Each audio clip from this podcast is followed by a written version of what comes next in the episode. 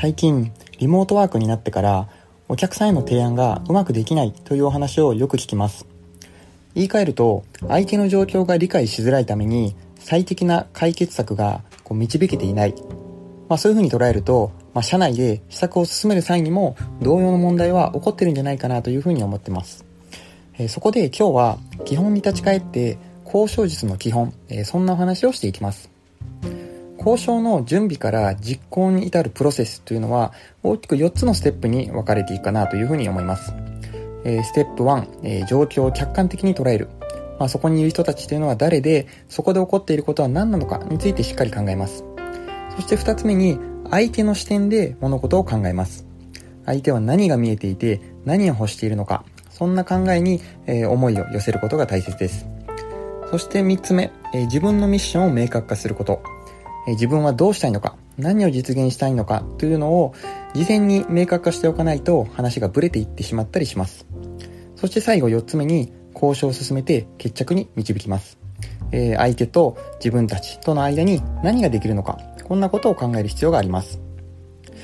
え、人によってはですね、とにかく交渉ごとになると、自分のミッションにばかり関心がいってしまいがちになりますが、その前段階として相手の視点で考えるということが極めて重要になります。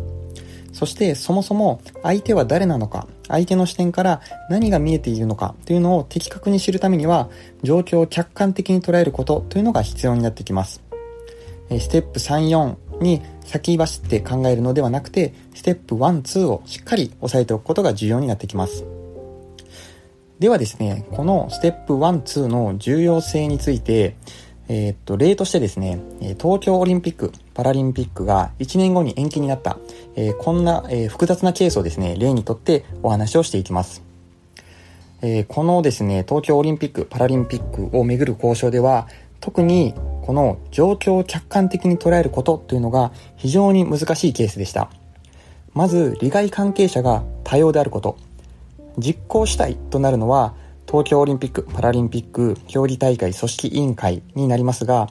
ここに東京都であったり、JOC、また政府であったり、え近隣の自治体、まあ、各種競技団体のもというのも加わってきます。えそして交渉の直接の相手というのは IOC になりますが、当然関係者というのはそれ以外にもスポンサー企業であったり、え広告代理店、まあ、各国のオリンピック委員会などなどいろんなステークホルダーというのがあります。まあ、さらに、ここで言うと、こうメディアが与える影響、まあ、世論なんかも無視できません。通常のビジネスシーンでは、さすがにここまで複雑な利害関係というのが、まあ、存在しないかなというふうには思うんですが、それぞれステークホルダーを洗い出して、え力関係であったり、誰がキーパーソンなのかというのを把握しておくことは、交渉戦略を立てる上で出発点になります。そして、今回の交渉で大きな鍵を握ったのは、新型コロナウイルスの感染状況という外部環境の変化を把握することにありました。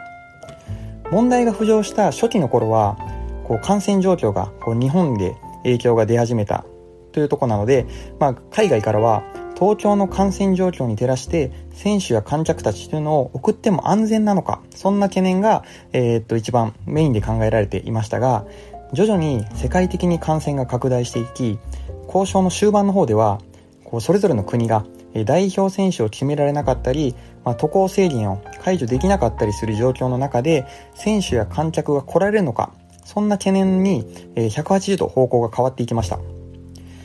まあ、とはいえですね関係者の認識が同時に変わっていくわけではありません。ある人は状況が変わったというふうに思っても別の人は元の状況のままだと思っている、まあ、そんなズレを、まあ、どのように埋めていき客観的な状況認識をしていくのか。そんなことがポイントになります。ビジネスシーンの交渉でも、例えば顧客の好みが変わったであったりとか、世間の空気が変わった、まあ、そんな変化によって交渉の着地点が変わってくることというのは多々あります。え、交渉する人はですね、常に状況変化に感覚を研ぎ澄まして、機敏に作戦を切り替えていくということが求められてきます。え、今回はですね、まあ、非常に難しいケースというのを例にとって、え、お話をしてみました。まあ、交渉にですね、一つの正解というのはないんですが、こうセオリー自体を理解した上で実践を重ねることで、まあ、成功確率というのは上がっていくんじゃないかというふうに思います。